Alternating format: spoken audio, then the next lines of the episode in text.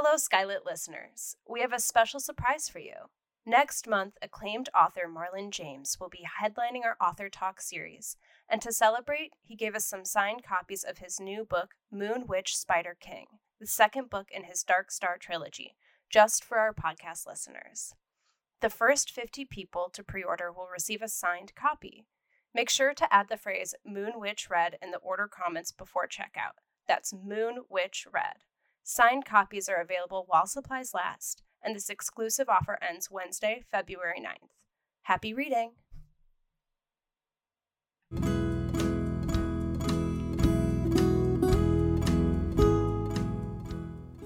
You're listening to the Skylight Books podcast. We're an independent, general interest bookstore putting great reads in the hands of people in the Los Feliz neighborhood of Los Angeles. Hosted by resident Skylighters, we're here to bring you new and exciting author conversations, group reads, and bookseller chats. Happy listening. Hello, everyone, and welcome to the Skylight Books Crowdcast channel. We are so excited to welcome you to Jamie Attenberg's final event for her tour celebrating I Came All This Way to Meet You, her new memoir, and she'll be in conversation with Patricia Lockwood. My name is Natalie, and I'm the Assistant Events Manager at Skylight Books, and I will be your host this evening. Jamie Attenberg has written about food, travel, books, relationships, and urban life for the New York Times Magazine, the Wall Street Journal, the Sunday Times, Slate, and others. All This Could Be Yours was published in twenty nineteen by H M H Books and Serpent's Tail in the U K, as well as in Italy, Germany, China, and Brazil. Her work has been published in a total of sixteen languages. Her debut collection of stories, Instant Love, was published in two thousand six, followed by the novels The Kept Man and The Meeting Season. Her fourth book, The Middlesteins, was published in October twenty twelve. It appeared on the New York Times bestseller list and was published in ten countries in twenty thirteen. It was also a finalist for both the Los Angeles Times Book Prize for Fiction and the Saint Francis College Literary Prize. A fifth book, Saint Maisie, was published in twenty fifteen and has been optioned by Fable Pictures. Her sixth book, All Grown Up, was published in twenty seventeen and was a national bestseller, appearing on numerous year-end lists. Patricia Lockwood is the author of a novel, No One Is Talking About This, finalist for the Booker Prize and the Women's Prize for Fiction, a memoir, Priest Daddy, and two poetry collections, Motherland, Fatherland, Home- Homeland Sexuals, and Balloon Pop Outlaw Black.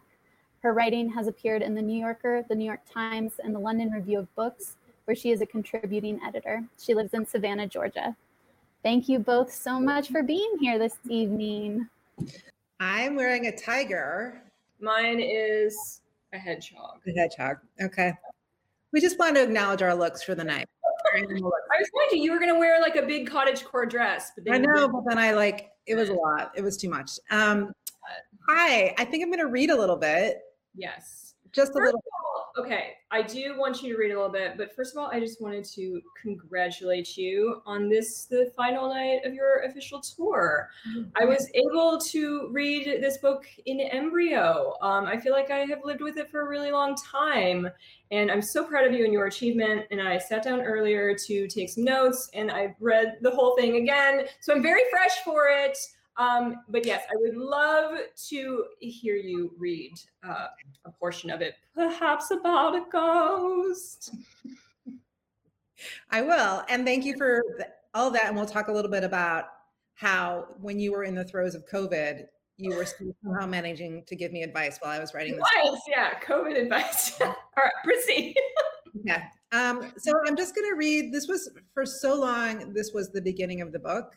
Like I had, I don't know, I can't remember if you saw that version or not, but there was like the first chapter was just about how I'd seen a ghost, and it was really important to me, really, really important to me, and less important to every other person that read the book. Nobody else. It's like so crucial to me. So um, anyway, I'm going to read it. Um, and this is like comes in halfway uh, through the book.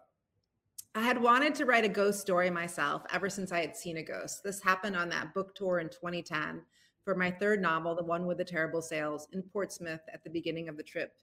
That afternoon, I had driven from Brooklyn, bad winter weather chasing me as I drove. I could nearly see the storm behind me. I could sense the electricity of it, a white, gray, crackling wave of doom. I was to stay at an inn built in the late eighteen eighties, first used as a home for one family for generations until the nineteen thirties, when it was sold and then resold several times after that until the nineteen fifties. It was reportedly used as a halfway house for the mentally ill, a thing I didn't know until I Googled it later. By nineteen eighty-six, it had been turned into an inn. In the hotel, I changed for bed. It might have been eight p m Outside, the storm raged, snow crystals fluttering up against the window and then securing themselves against it. I pulled out my laptop. I got under the covers, sitting with my back straight up against the headboard. I typed for a while, and then I felt something in the room with me, a presence just outside of my eyesight. I slowly lifted my gaze, tilting my head upward. In the front of the room, between the television set and that foot and the foot of the bed, I saw a noose of bloody red roses. From that noose hung a form, a dark form that I knew to be a body, although it was too dim and hazy to be defined precisely, a face in penumbra. I could not identify a specific gender, although I sensed it to be male and perhaps wearing a suit, as the arms and legs hung as if encased in something. It was neither dead nor alive in my mind, although I suppose in a way it was both. It was an otherworldly presence, and it was making itself known to me. I stared at it for probably ten or fifteen seconds. I knew that it was bad, that this was a bad thing in front of me, but I didn't want to stop looking. It was completely new and foreign. A deep curiosity had now been born, even as it was mixed with fear. I told myself repeatedly, don't look at that thing, don't look at that thing, until finally I forced myself to break my stare and shift my head and gaze downward again, centimeter by centimeter. When I looked up a minute later, the presence was gone. How did I sleep through the night? I just did. I felt I'd seen something that he'd wanted me to know he was there, and then he was gone again. Even if he was floating around the perimeter somewhere, I sensed it would be fine if we shared the same space. We had been introduced, hadn't we? Since that night, I found myself wanting to live in that moment a little longer. I wanted everything to be as weird and different and surprising as that experience had been. I believe in something new, ghosts, the other, the unseen. These are intang- intangible things. They're just possibilities, but those possibilities were thrilling to me. It was the same as dangling my pen over the first blank page of a journal, a whole unknown world. I wanted a life of knowing the unknown. I started to look everywhere for more than what was right in front of me. That's it. So you answer a little bit at the end, um, but yeah, why was it so important for you to include that? And then by extension, um, I would say you also began the book with another ghost. Um, so maybe you can talk a little bit about that, and maybe uh, by even more of an extension, the theme of bones and mortality, um, you know, bone cathedrals, catacombs, that is woven throughout. So much, so much stuff. I don't, I mean, I think when I was like in my early forties, I'm fifty now, um, I like this mortality issue just sort of like hit me like a ton of bricks. I don't know. I, I don't know if you have a mortality issues at all. I'm but, dead now. I feel that I am dead. I no longer feel alive. So yeah, I don't know if it's an issue. It doesn't bother me, but yes, I, yeah, I'm operating as if I Oh, you're alive. You're alive. Yeah. um, you're very much alive. Um, yeah. So I think that that was part of it, was like, I didn't know, I think, I think really at its core, it's about sort of recognizing like what you value in life and like what's, you know, what's important to you and what brings you joy. I think that sort of like comes out in the in the grand scheme of the book, but also it's kind of about, um, I do go to all these like otherworldly places in the book, right? I go to like ossuaries and catacombs and cemeteries and things like that. And, um, and I sort of become a little bit more connected with like whatever is going on beneath the surface, right? Um, which I think is like important to understand, like, that we're not, we were, we are not the first ones to arrive here. I think sometimes we forget that a little bit um, as we like go on with our lives. So I love all the hi from New Hampshire. It's like everyone from New Hampshire is like, New Hampshire is really representing. Well, you do talk about um, uh, John Irving in the book and yeah. this scene. So if I'm really reaching, let me know, but I'm just grasping for something there. Oh my gosh. Yeah. So, um, so I think, I don't know, I just like, it really was important to me in the book. Like I was like interested in things that are, I'm interested in being really present in this space, but I'm also like, I travel so much. And I think that like, it had begun to feel a little superficial for me, all the traveling that I was doing, especially, you know, as you're, as a, somebody who's toured a lot, you end up spending a lot of time in hotel rooms. You end up not being like connected with the space, you know, that you're at, you know, that you're visiting. And so I, I think it was about kind of cracking that open a little bit and understanding the world in a different way, which is like, whatever, that's every book, right? Yeah. Yeah, it feels like you're walking on layers a lot in this book. And I would I would say that that's what the experience of that is like. You don't learn normal things when you go to those places. You're not on vacation. You don't relax. You find out really weird stuff. You find out like horrifying things and atrocities and just like strange facts. It's not the the same sort of thing um, that, that just falls into your lap like like fruit. It's like you're really uh, discovering like the bone structure of a city. Um, relaxing, is it? Like, it's not like it's all the- not relaxing at all. It's not. Sometimes there's a pool, but like you don't get in the pool. Yeah, I do. do I, you get in the- I always check ahead if there's a pool. Now, do you have a a, a two piece? Do you have a bikini now? I do have a bikini. I I I, t- I just went and did an event, a festival in Key West, where they very much encourage you to get in the pool. That's yeah. the thing. The event should just be in Florida because they just really want you to. I have to agree. Yeah. Um, but I sort of linked that. This it, it, that felt like a structure in the book, like walking on the layers of a city. But then it also felt like something you were doing architecturally with the way you put it together. Um, you do your research on the page, you call your parents, you interview people, um, you write Kristen Arnett to see what her memories were of a particular event. Why did you decide to include those things? Well, um, this is, these are great questions, by the way. This is the first time I'm going to ask these questions because you like literally just read the book. Again. Yeah, just read it. um, I think, um, yeah, because I was writing, so I, when I originally thought of this book, I thought I was just going to like, maybe a little bit of a, a collection, right? Like I'd written a lot about my life over the years. I'd written a lot of essays that kind of like fit into these neat boxes. You know, when you write for magazines or newspapers, they really want you to like kind of fit a twelve hundred, you know, fit your story into a twelve hundred word narrative, right? Or like in the tone or the voice of, of their magazine too. Like writing for the New York Times magazine is different than writing for Vogue. You know, they're looking for different things. They want it to be really specific. And so I think that when I took these little pieces that I'd already written about my life and started to apply them to like a bigger text, I realized there were all these details that were missing and that it was only a specific truth that I was uncovering. At that time, I had chosen like a specific path for my story. So when I was writing the bigger narrative of a book, and maybe this feels familiar to you because as someone who has written, you know, obviously a memoir, like it's like, it's different. The way you tell one part of the story is different than how it fits into the whole story. And so I had to go and actually ask these questions. I had to go to say, I had to, I wanted to know. Too. I wanted to know what the bigger truth of the story was. And I didn't, and sometimes I don't trust myself. I don't trust my own memory, my own opinion, even if it's my life, I don't necessarily trust my own opinion of my own life. Does that make sense? It totally does. It it does. I, I was like very advantaged when I was doing Priest Daddy because I got to get drunk with my parents. And that's the sneaky way to get in. You like get your mom drunk, you like slip your dad a Mickey and you get the story that way. But you had to like do this over the phone and over text. So that was a little bit different. Over, yeah, because it was COVID. So it was like really, but I had, again, I had written, I, I had written about my mother in particular. I'd written about her a bunch of times.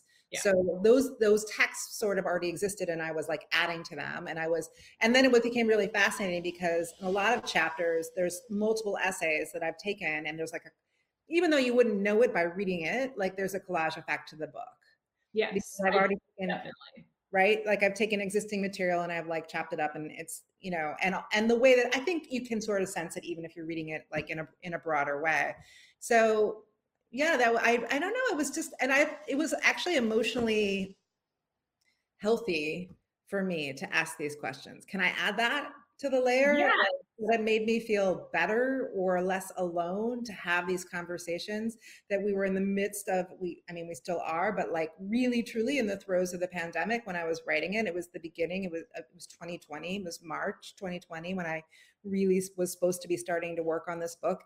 And I was able to say, I'm going to, I'm going to, here's a, here's an excuse to have a conversation with somebody. Here's, here's something we can talk about. That's not about right now. In fact, here's yeah. something we talk about that was twenty yeah. years ago or ten years ago, or even two years ago when we were just having a better time. And yeah. that, it was a, it was a really excellent place, a fond place to put myself. I felt that actually. I wouldn't have characterized it that way, but I did feel something where I thought a little bit wistfully to myself that I had not done it maybe in the correct spirit, or I had not appreciated it, those conversations for what they were. And that I've had conversations subsequently with my mother and my father that felt more like actual truth seeking, as opposed to, you know, things that I could just fill in, or here's what I needed to use. Like that you can actually become interested in the story of your life instead of like fear what you might find. So maybe you have to get to a point where, you know, you can be trepidatious, but you can't fear what you're going to find. And maybe when it becomes valuable that, you know, you, you appreciate these people, they're still with you. Maybe that's when you get to that place. I mean, you have to write all of it with fearlessness. You have to, like, if you make the decision to write a memoir, you have to say, I ha- I'm going to just go full blast on this thing. And whatever happens, happens. Like whatever, whatever lesson, no, but really like whatever lessons I learn about myself is like what I'm going to learn. It was quite, you know, it was hard. It was painful. It was definitely painful at times. Um, and I remember like reaching out to people and being like, well, when does it stop hurting? And like, like so many people were like, a year after the book comes out. It's like when it stops hurting. I mean, not even then. I feel like as long as people still ask you questions about it, it's there's still the potential. Um, yeah, there is really, yeah. When did you know that it was going to be a book? Did, is it something you wanted to write? How did it come about? I mean, I don't, I, like I had like a couple of chapters in the book that I was working on that I just didn't know what I was doing in them, but I just kept going back to them. The, the A Trip to the End of the World, that chapter, I was like, had been circling it for years. It was a very painful moment in my life that I had like twenty years ago, thirty, thirty years ago, but I've been writing it probably for four or five years. And I was really like, what am I going to do with this? Where is it going to go? Like, am I going to sell it? Like, and I didn't see it going anywhere really. I didn't see it like really fitting in anywhere. And so um, I thought maybe I need to write a book around it so that that story can be heard. I, I think there was also just that thing where I'd written, sort of already been in conversation with the Trump era in my fiction, like all this, because I write so fast, right? Like every two years, like All This Could Be Yours, the novel that came before it, was like very much in conversation with the moment that was going on, even though it's not like about Trump, but just like kind of documenting that time. And then like, it didn't seem like it was gonna change very much. Like it was just like, we were all sort of like spinning our wheels, like, you know, well, not everyone. Well, no, I think everyone pretty unhappy in that era. So not happy. Hey, I don't know. Anyway, I think even like people who are like happy aren't super psyched. So yeah. so um so I like I I didn't really feel like I could like dive into fiction again. And but I was, I've said this before, but it, it's like it always had seemed like a terrible idea to write memoir. And I we talked about this the other day where like I the first time you and I ever met was I was in your audience at like that bookstore on the Upper West Side, back when you could just go to a bookstore. Right then. You know, whatever, just care, you know, carelessly, carefree, go to a bookstore. You were wearing like a motorcycle jacket. You were like, hey, it might've been like tossed over your shoulder. It was the most casual decision possible. And also yes. So cool, it doesn't happen anymore. Yeah, and so you were like, and I asked if you would write another memoir, and you were like, absolutely not. I actually remember my body making a physical helicopter motion. It was like to stop you from even finishing the question. But then, of course, I did it. I just did it fakely as a novel. Um, do you think that um, memoir? Well, it's, it's a bad idea, right? Like it's a bad idea until it becomes a good idea. Yeah, I mean, for me, well, the reason I asked if you wanted to do it is because I don't know that any part of my body, when I started writing Priest Daddy, really wanted to do that. It was, you know, a, in a state of duress. And um, I think I'm interested in people's experiences when they come to a memoir peacefully, or really like um, wanting something welling up in them, having some sense of urgency about writing it. I think for it was a little bit different for you. I think it, I thought that it I have to remember, because now it's almost three years ago when I like was, because twenty nineteen, summer of twenty nineteen was when I was like sitting down, like going through it, like collect, sort of collecting things. I think I thought, gosh, I've been telling these stories for years. I've been talking about myself and writing personal essays for twenty years, right? My first personal essay probably came out in like ninety-eight or something like that. Is there a reason why I'm not going to put them all together in a book? Is there a reason why I'm, I mean, I've, you know, I've been, I've written about like really dirty things about my life, like sexy, dirty, druggy, like it's all out there. I'm pretty like open about my past because I you know, there's no point in trying to hide, hide it, kind of. And I, and, you, and the subject matter of my fiction often was like, you know, these complicated dark characters who did complicated dark things, like lots of fucking in my books, lots. You know, like it's like, so it's not really any, um, I didn't think it would be any sort of surprise, but yet I still ended up surprising me when I wrote it. What I think was the, the hardest part was figuring out what it was really about.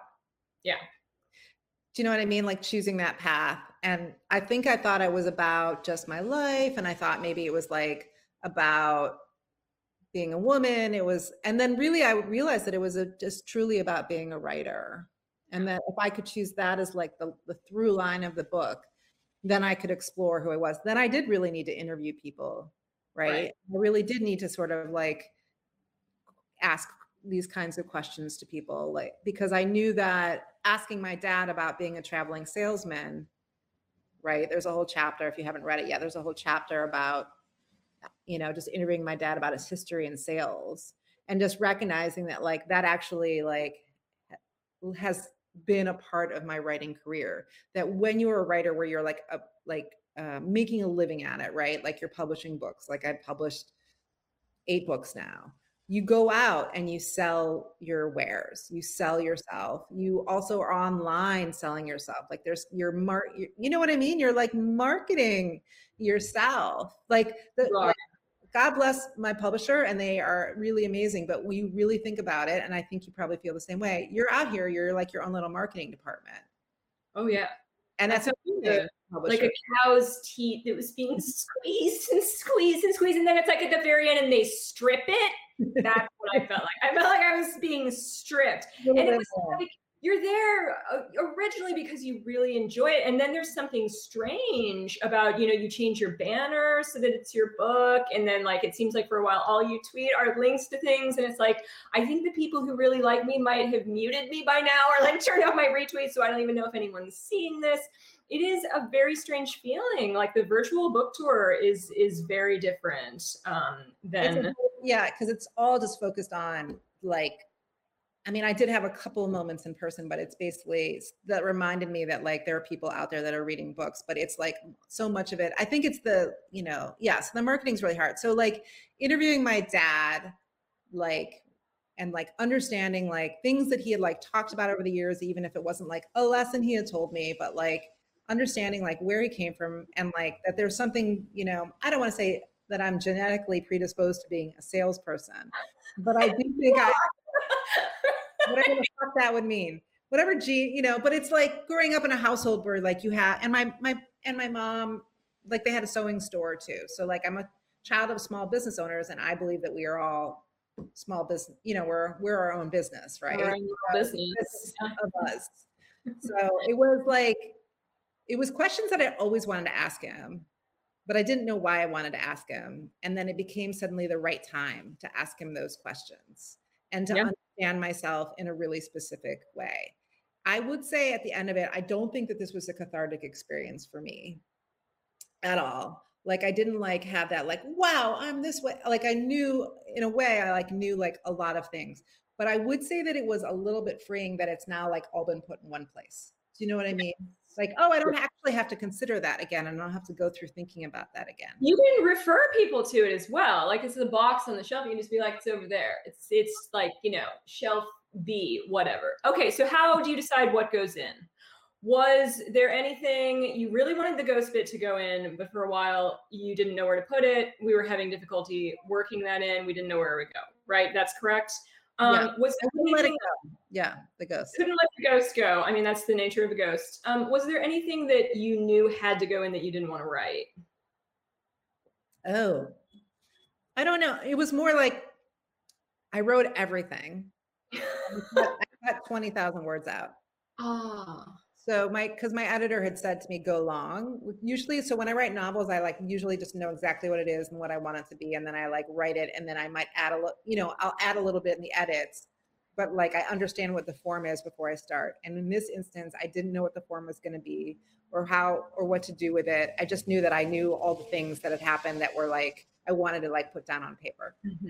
And then I started cut things out. I cut out like things where I was like, really bad. Because it was like I was so bad that like it didn't it didn't matter. Like I there were there were enough bad things in it that I like don't think anyone gets the sense that I was an angel from reading this book. And I think that um, the things that I was confessing would end up just hurting somebody else. Yes. And there's really a line there where it's like, you don't need to, yeah. Are you doing that for yourself? I mean, and then sometimes it is for catharsis, the really bad stuff that it doesn't make a difference whether it's in there or not. It's like, I've clearly from this answer, like committed a murder. It's becoming clear that there's like back there, there's a skeleton in my closet, but like that doesn't necessarily need to go in. That's for you. That's like your big confession that you make, your big splash of confession. It, it was like affairs that I'd had. Yeah. People didn't know that I'd had. Um, I didn't murder anyone. I no one. I know you have. Yeah, I've killed. I've killed in my day. Yeah. Yeah. She's actually like a former C I A agent. Um, I would believe it. I could see you just secretly, very quietly being. Because I seem like I don't know anything. We have talked about this. Whenever Jason and I watch spy shows, sometimes I float like I could do that because no one would believe it, and that he will agree on those grounds. He's like, well, no one would believe it. That's the best. You look good in a C I A agent lady suit. Like, well, like a trench coat or like one of the little. Yeah. I, I don't know. It's like, you kind of got a C I A lady haircut. It could be. Yeah. A C I A lady. I feel like it could be like, you could be a Carmen Sandiego going around the world. It would be so beautiful for you.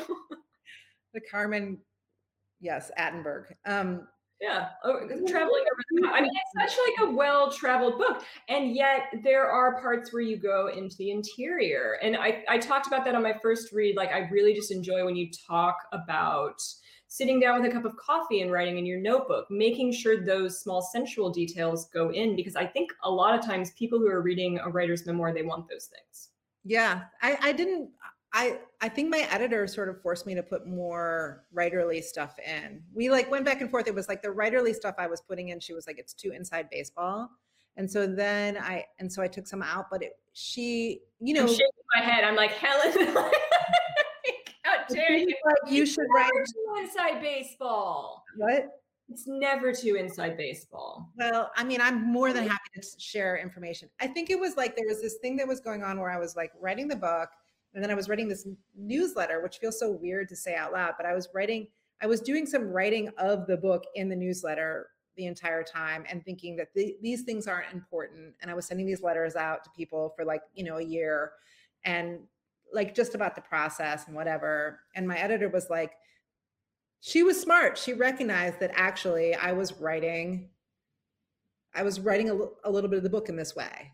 And she was, and so we had this like, even though I didn't necessarily agree with the way that what she exactly wanted me to do, eventually she said, you just need to put some of that vibe into the book. And that's what I, and that's what I did. So, and I do, I do think people are connecting with those things and those feelings that I have about writing. I mean, all these things go into being a writer. It's never just like, and then I sat down and like wrote uh, in my notebook and typed it up. It's like, it's also like, and I'll, my parents are part of me too. And like going out on tour is really hard. And like looking at your fucking face in the mirror is sometimes really hard. And like, oh, you know, all of these things like go into like being you and being a writer and all, yeah, all of that. So, but I like, yeah, what? It really, really encouraged me to like be a little, be in that moment a little bit more. I do think, I, I think that that is useful advice, that sometimes you have to trick yourself into writing a little bit of something over here that you're barely even looking at. Um, it's not necessarily going to go in, but is sometimes an approach, or is sometimes just you loosening up your voice a little bit, mm-hmm. because you can get like constricted when you're, when you set down to write the real thing, you can get a little bit constipated with it. So sometimes you need to be like, be pooping loosely. Yes, pooping loosely. Over there. That's my writer's memoir. Plastic rock from the eighties. Nice job, Trisha. Um, when, you, when you did it, when you when you were writing your when you were writing your memoir, did you do that? Did you have like a little side piece? Yeah, mm-hmm. I had all. Well, I didn't have a newsletter, but I had all these garbage files that I was just. Um, mm. Mm. pooping it. I was like really letting go. And I was also trying to figure out a way to um, like shake up my idea of what uh, an autobiography should sound like. I mean, I had released two books of poetry. That doesn't prepare you for writing like a three hundred fifty page long memoir. That's too long. Like, and there's too much stuff in it. And no. I had an idea. I, you know, it's, uh, there's some spaces in there, but I, I had an idea of how it should sound. And I also knew that my personality had like nothing to do with how I thought it should sound. So you have to learn to inject your voice in some way sometimes, or like loosen it up. I don't think that you would have as much of a problem with that, but sometimes it is a matter of just like tricking yourself a little bit over here so that you can figure out some stuff. It's like dreaming. It's like your subconscious is working something out. I'm pretty, yeah, I, th- I think I'm pretty voicey. Like, yeah. I'm pretty, like, I, I'm comfortable with, like, the idea that I'm going to, like, entertain people. Yes. So, in fact, I'm comfortable I'm not, not comfortable with is, like, when I'm, like, have to be, like, smart, right? Like, when I sort of have to, like, dial it back and, like, have, like, ideas, things like that. Like, that's, like, I'm, like, do I, I'm just really used to, like, going for the voice and going for, like, the, um, having people eat, like, a nice meal. You know, like, like, what? like, why do you think that is? Obviously, you're you're hyper intelligent. Uh, so, so why do you think? I don't know, because I, I just it entertains me. Probably it entertains me, but also I don't know. I mean, I'm pretty. It seems it actually seems like it's a bigger challenge in a way to make something make like a higher art out of like these things that feel sort of like e- easy or accessible. Does that- or, yeah, it absolutely, absolutely does. Because I mean, people look at humor that way. Um, but the people who write it are like, no, it's hard. It's hard. Like it could be harder maybe because, you know, it's, it's, it's got the turn and it is um, in a way for other people. Whereas sometimes like self-seriousness can be for you. If I'm in my own head a lot, that's for me. That's not for other people. So you are, you're making a meal, you're setting something out for people. It's different.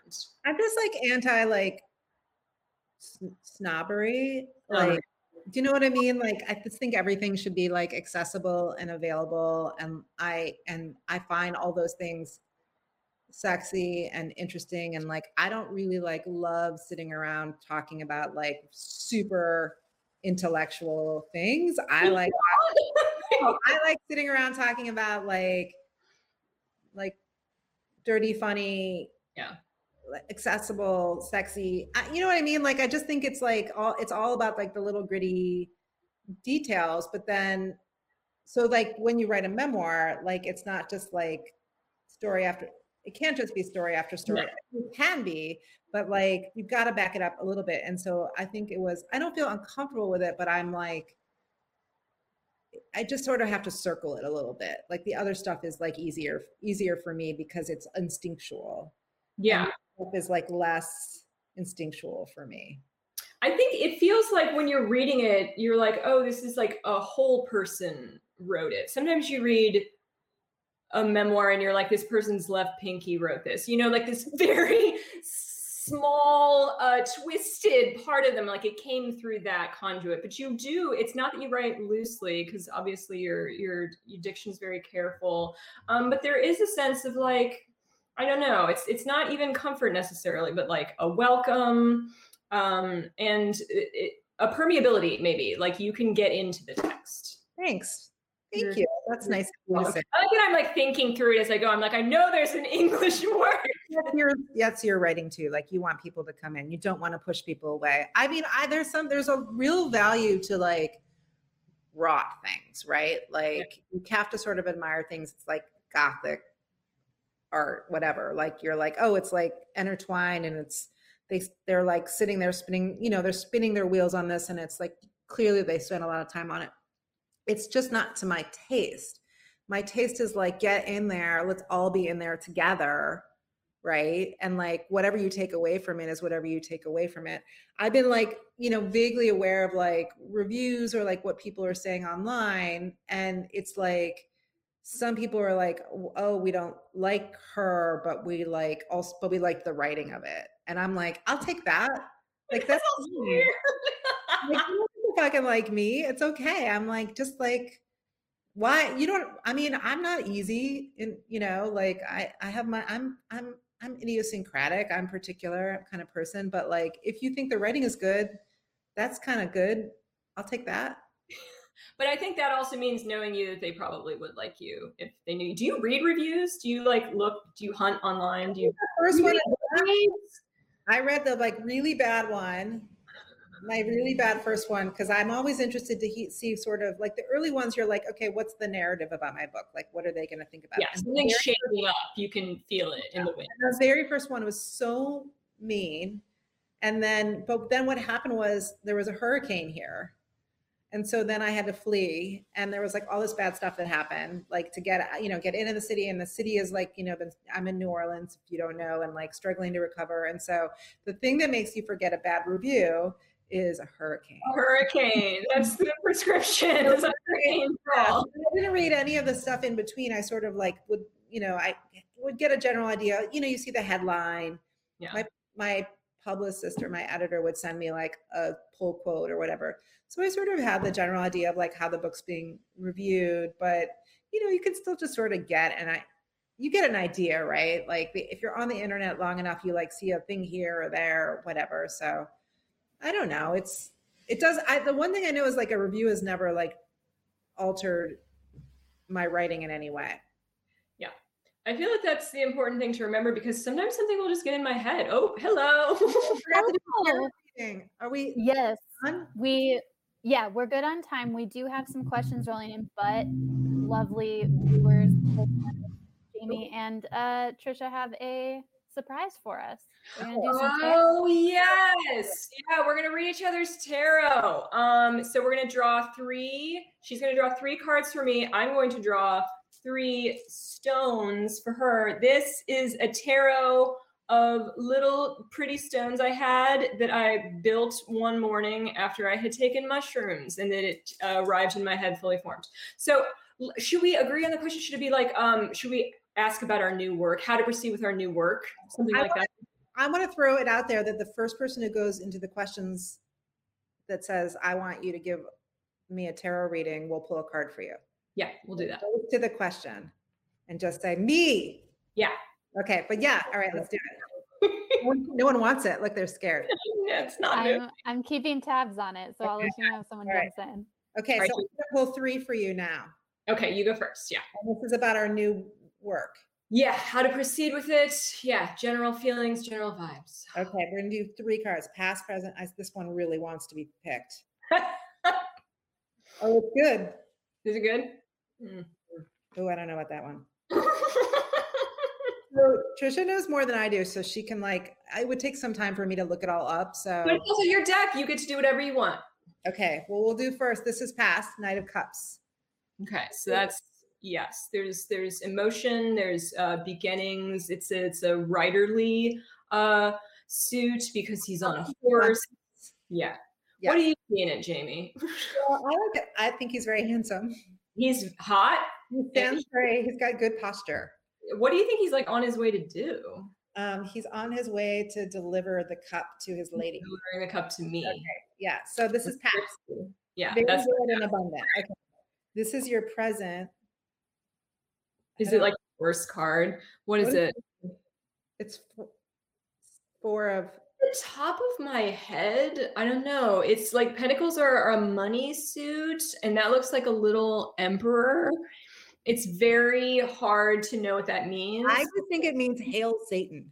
Okay, it means hail Satan, and that I'm comfortable with that. I'm That's very, very comfortable with hail Satan for my present card. Okay, then we have a Nine of Wands. Huh. And I don't know if that's the one where he's trapped in the wands, where he's like in a forest of creativity and he can't get out. He doesn't look like he's having a good time. But you know, I'm very, I like it. I feel comfortable with that because basically like right before you finish a book, any book, you do feel that way. Like you have written yourself into do it. I think you have to write yourself out. Can somebody do a screen grab? Thank you. And post it for us later. I will pay you. Yeah. I'll pay you. All right, I'm gonna I'm gonna do yours. Just remember what those were. Oh my God. Okay, that's the past. Well, then I'm burning some sage.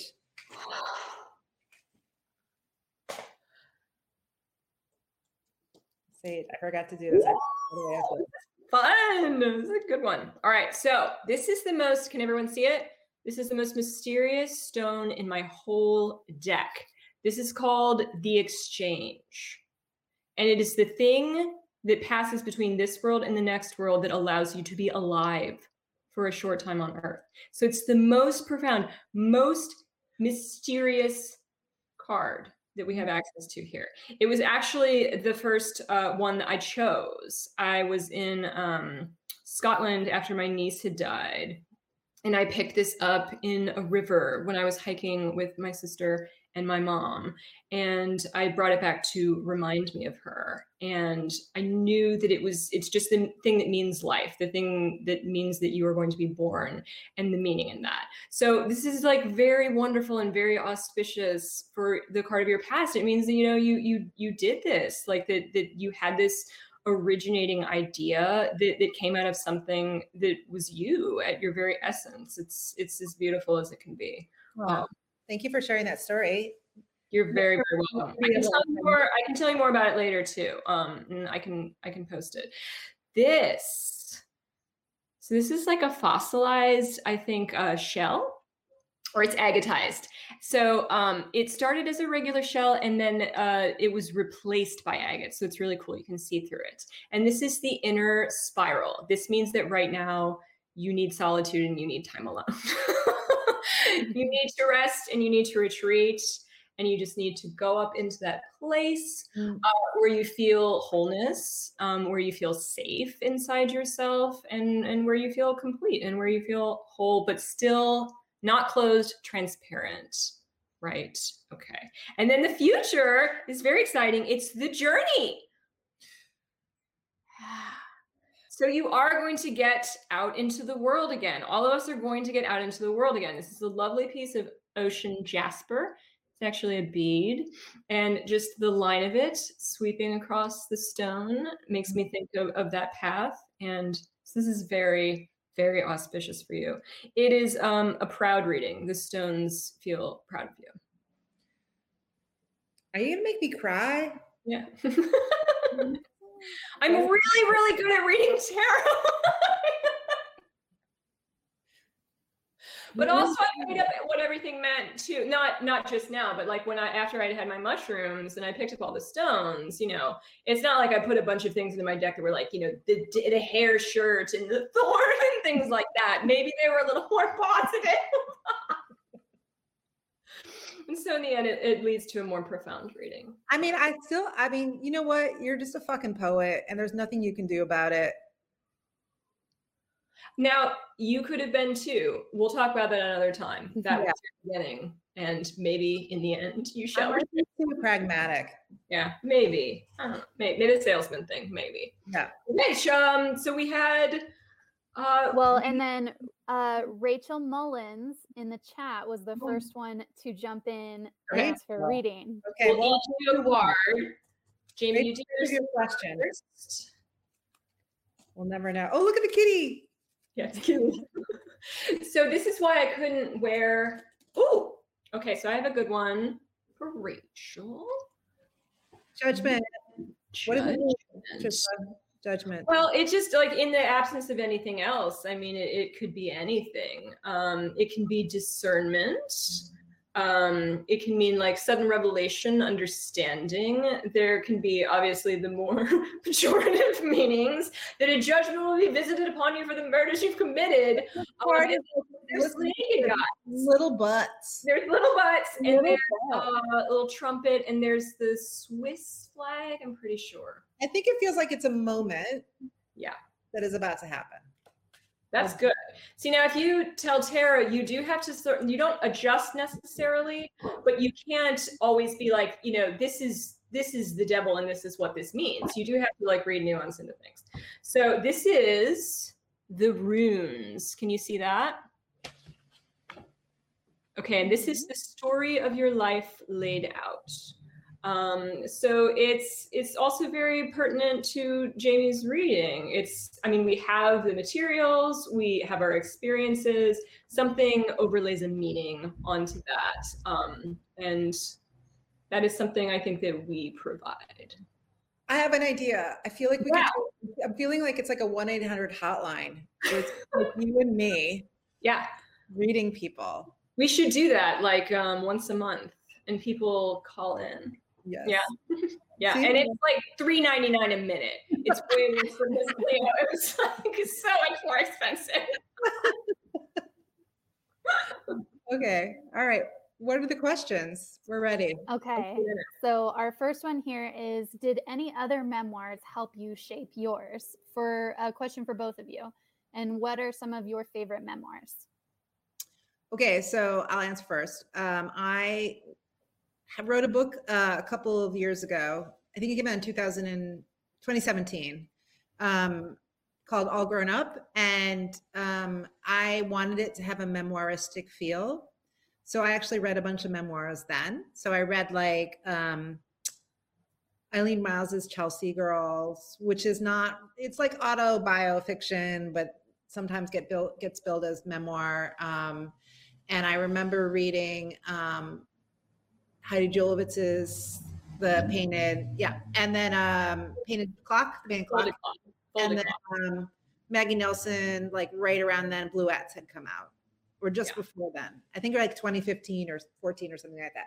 So there was like a bunch of memoir reading that I was doing at the time because I wanted to like have an understanding of like how people like talked about themselves, but like did it in really unconventional ways. Like I loved Eileen's book because it was just like stories about their life. Like that felt right to me. That felt really, really good to me. And then like more con- in a more contemporary way when I was writing it, meaning like five years later, but whatever, like I was reading like Casey Lehmann's Heavy, which I thought was brilliant, and like, like willing his willingness to like, you know, spill it all, like, right, you know, it just meant a lot to me. Like that book meant a lot to me. Um, Roxanne's work, um, Melissa Phoebos's work, stuff like that. Like I was just like, and, and then a lot of poetry too, because I feel like you can read a book of poetry and you've read a memoir. So, have you read uh, Tove Ditlevson's Copenhagen trilogy, Jamie? No, but I know you love it.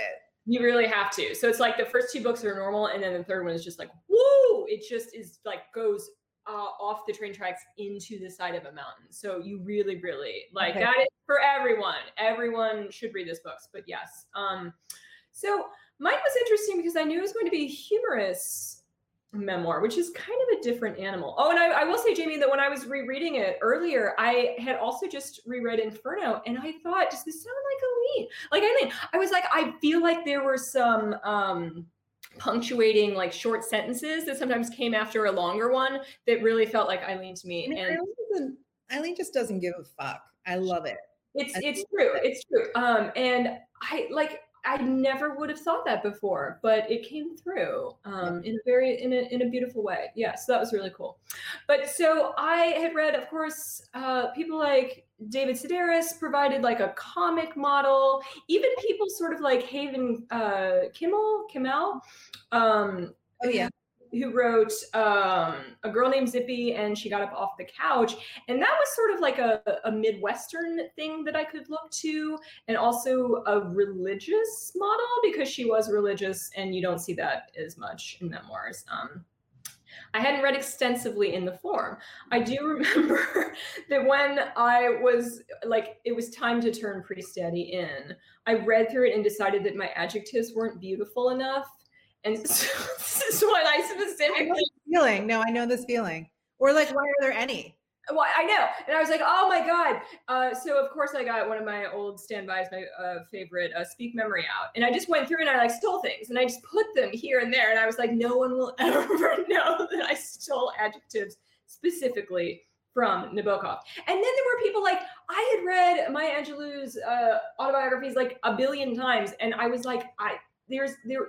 I wasn't able to use them as a model because it seemed like a life that stood for a lot of other lives and a life that really encapsulated an age. And I wasn't able to feel that about myself. I regret that because hers were probably the ones that I had read the most. Um, and I wasn't able, I felt to like use oh, them. You know, we absorb all of it. It's all there. Oh, no. Yeah. It's there. Yeah. yeah. It's, it's, the most important thing is like, read everything. Like that's yeah. the answer. Yeah, that's what I think. Yeah. You're good at reading. You're a really good reader. You read like all day. I do read all day, but Jamie, I only started to read normally like at Thanksgiving. Do you like, we've talked about this, like past two years, I have not like been reading normally at all. And then it did come back and I was like, oh my God, what have I been doing? I was reading for like five hours a day, but it was like, I was, you know, pulling a plow or something and it comes back and it's just incredible. I'm only reading like an hour or so a day. Like I'm reading. Good though. What I was reading this morning was Giovanni's Room. I haven't read that yet. Well, you should read it. I should do it soon. It's so short. And it's like, I know, I feel like you tackle big things. Like you always have these really big reading projects, but like that it's, it's just such a short, perfect little book. And it was like really instructional for me.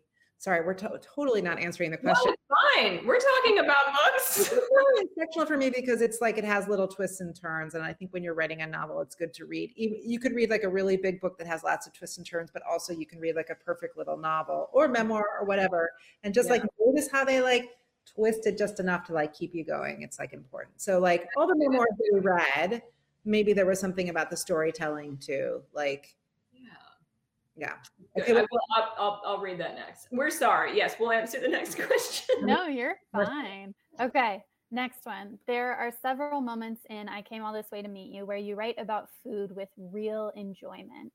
As a woman, do you hesitate to write about appetite or hunger, or is there anything that feels transgressive when you do? Oh, that's an interesting question, Melanie. Um, I, um, No, do I feel weird about writing about hunger? No, because it's like, it just makes me feel, it's just like such a familiar feeling. Like I'm just hungry all day. Like I wake up in the morning and I just think about the thing that I'm going to eat, right? And I think about the thing that I need to write. And like, I think it's like really about like, like wrangling your hunger in the right direction. But like, I'm just, I've always been hungry. I I don't know if it's like, I don't know why. Maybe it's like the family that I grew up in or something like that. But like, I've always been like, it's just normal to think about what you're going to eat or what you're going to do or like how you're going to fill yourself or how you're going to fill your desires or your need or your needs. Perhaps it is transgressive. Perhaps you're not supposed to admit that. But I just know that I, I don't have any choice but to try and, and fill, fulfill my desires. I don't feel bad about that. Don't feel bad. Do you ever think about a family vacation where your family just like only d- seems like goes from one meal to the next? Like it's like all meals that just sort of like expand to fill the day. My family does that. And my husband thinks it's totally insane. You don't understand. My family is coming. My brother and his wife and my niece and then some other family members are coming in like a week and a half. And I've had fifty conversations about where we're going to eat. Okay. That's normal. And I love it. And yeah. I'm like, let's talk about it. Let's figure out what you're going to want. What kind of nuance? What, what vibe? What do you want to like? It's just like a, it's a great pastime. I, I can't tell if it's just like a contemporary American pastime or Western civilization pastime to like think about where you're going to eat and like where you're going to like the dining out kind of thing. But like, I don't, sometimes I'm like, oh, is it just, am I so capitalist and American and whatever? And then I'm like, or, or fuck it. Like, let's just have to eat. Like sometimes can I just enjoy stuff without like well established. Yeah. And like the talking is part of the eating. The conversation is part of it, you know? Stuff out. Yeah. No, I like, I don't mind it if we like, but I also like, can we just decide already? Yeah, that. All right. Yeah. So no, it's not transgressive. I don't think. It's fun. Okay. So earlier you mentioned uh, some things that you were asked to take out of your book because they were too writer inside baseball. And someone asked what is something that would be considered too writer inside baseball or some of those things. It was like um, the moment leading up to like selling my book, there was some stuff that like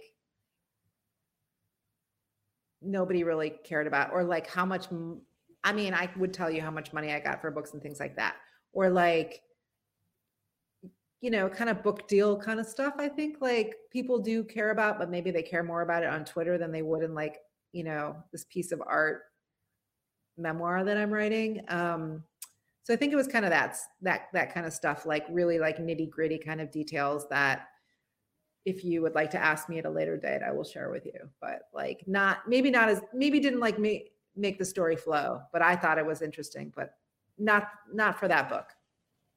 I, I, I wrote a diary of my book deal back when I got the Priest Daddy book deal, and it was very, very granular. I went into like basically what my sweat smelled like um, on the particular days that I like had to have these conference calls and stuff. And I'm really glad that I kept it. Like if there had been something like that, talking about like what your sweat was like on the day that you, that you get this big, you know, like book deal, because any book deal at that point feels big. Like it feels absolutely huge to you. No, it does feel huge. But it was like the way that it is now in the book, which I forgot that I changed it, was like, when I got my first book deal, I was like flying in from France, and I like got trapped in this airport, and there was like this long thing about being trapped in the airport, and they wouldn't let us off the plane, and the book that I was reading on the plane and the people that were on the plane.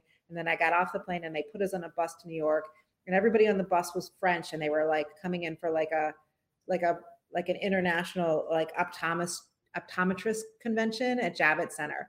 And now it's like in the book, it's like I sat next to an optometrist on a bus. I can't believe that was cut down. That is when I live for French optometry. But it was like really like that was kind of an inside base. Like like it's just kind of like nobody nobody cares they're French on the bu- bus. It was true. I care. I strongly care. I think you might have read a version of it where they were still French. I think but, I did. But yeah. Also just remember that period where it's like, that's the thing you're thinking about. And it's like, you want every scrap of information that you can find about this process. And yeah, I think there's something to be said. And I do, and I feel like I do do a lot of that. Like, and maybe it's like in the newsletter, or maybe it's on social media, or maybe it's in conversations with people. And so it's about figuring out like the right place to put it. And like, yeah. you know, what eventually is going to, you know, what the final piece of art is, what the experience is for the reader. Like, is that accessible? Are some things accessible to people who are aspiring writers, but maybe aren't aspiring writers, but are just like, oh, I just want to read this book. Like, yeah. do I have to get weighed down with all these like little, you're smiling over there. So, you know, like, it's maybe not so interesting, right? But well, I mean, it depends, but I, I similarly to Trisha, am a process person, mm. and I love, I love that nitty gritty. I know that so I that was what Law and Order S V U was. That is what I would watch. I'd be like, yeah, the writing, the writing deal, publishing, publishing. No, nobody wants that. Nobody. You don't. You Younger is, but then if you watch Younger, it's like nah. Loosely over there is going to be only comprised of such anecdotes and information. Well, and I've got I've got one last question here that okay. I think you can both uh, you can both give us all some great advice on. What advice would you give writers who are approaching a memoir? Go back. No, just kidding. Um, uh, I don't know. I just think it's like, this is very cheesy, my very cheesy advice, but it is something that I have said to people before. And I think it's, it was important to me. I would definitely like spend some time, like interrogating your intentions behind it. Like, why are you writing this? What do you, you know, what, how are you like rest? Who are you wrestling with? Like, are you trying to like take somebody down, or are you just trying to understand yourself? Are you reporting like a personal history, or are you like, I'm really mad and I want to, you know, I just think it's like, what do you want to put out in the world? And, um, and then, and then make sure you want to spend time with that version of yourself. Yeah. Yeah, that is a really good point, because yeah, it, it can be a rough slog. Like, you didn't take quite as long, but I took like four years. That is a long time to live with uh, the part of yourself that lived with her parents for this many years, you know? Like, do, uh, you know, consider whether you are ready um, to to dwell in those spaces again. Um, consider what would happen afterwards. uh, because you will be asked about those things. And I know Jamie and I talked a lot about how there was a, a sense that you will be asked different kinds of questions, that people will feel even more access to your body and your past than they already did. Consider those things, but you know, when it comes down to it, you just are, are fighting it out with yourself. And I think that what Jamie did is is what would be my advice. Seek information, um, because sometimes information, having more information about something could free you from things that are painful. Maybe it wasn't the way it looked at the time. Maybe people's intentions become clearer.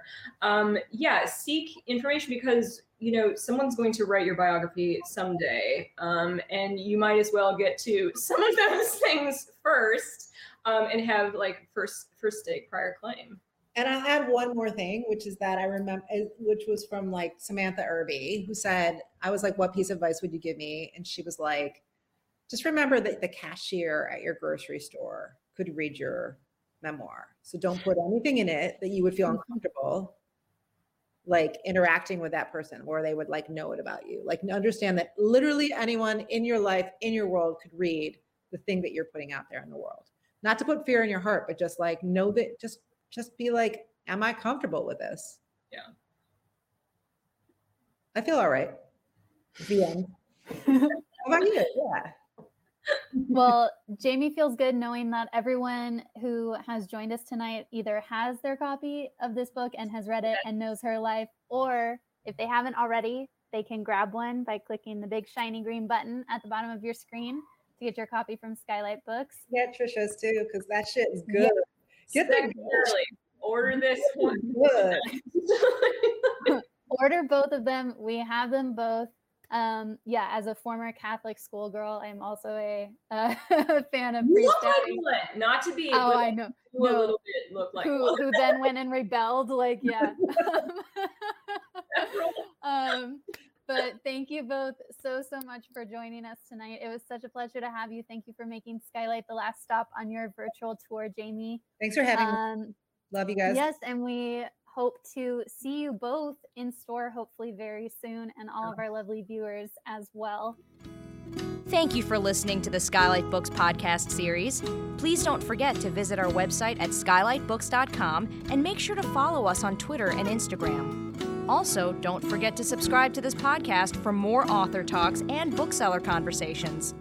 You can find us on Podbean, iTunes, and Spotify. Stay safe and healthy, and we hope to see you back in our store soon.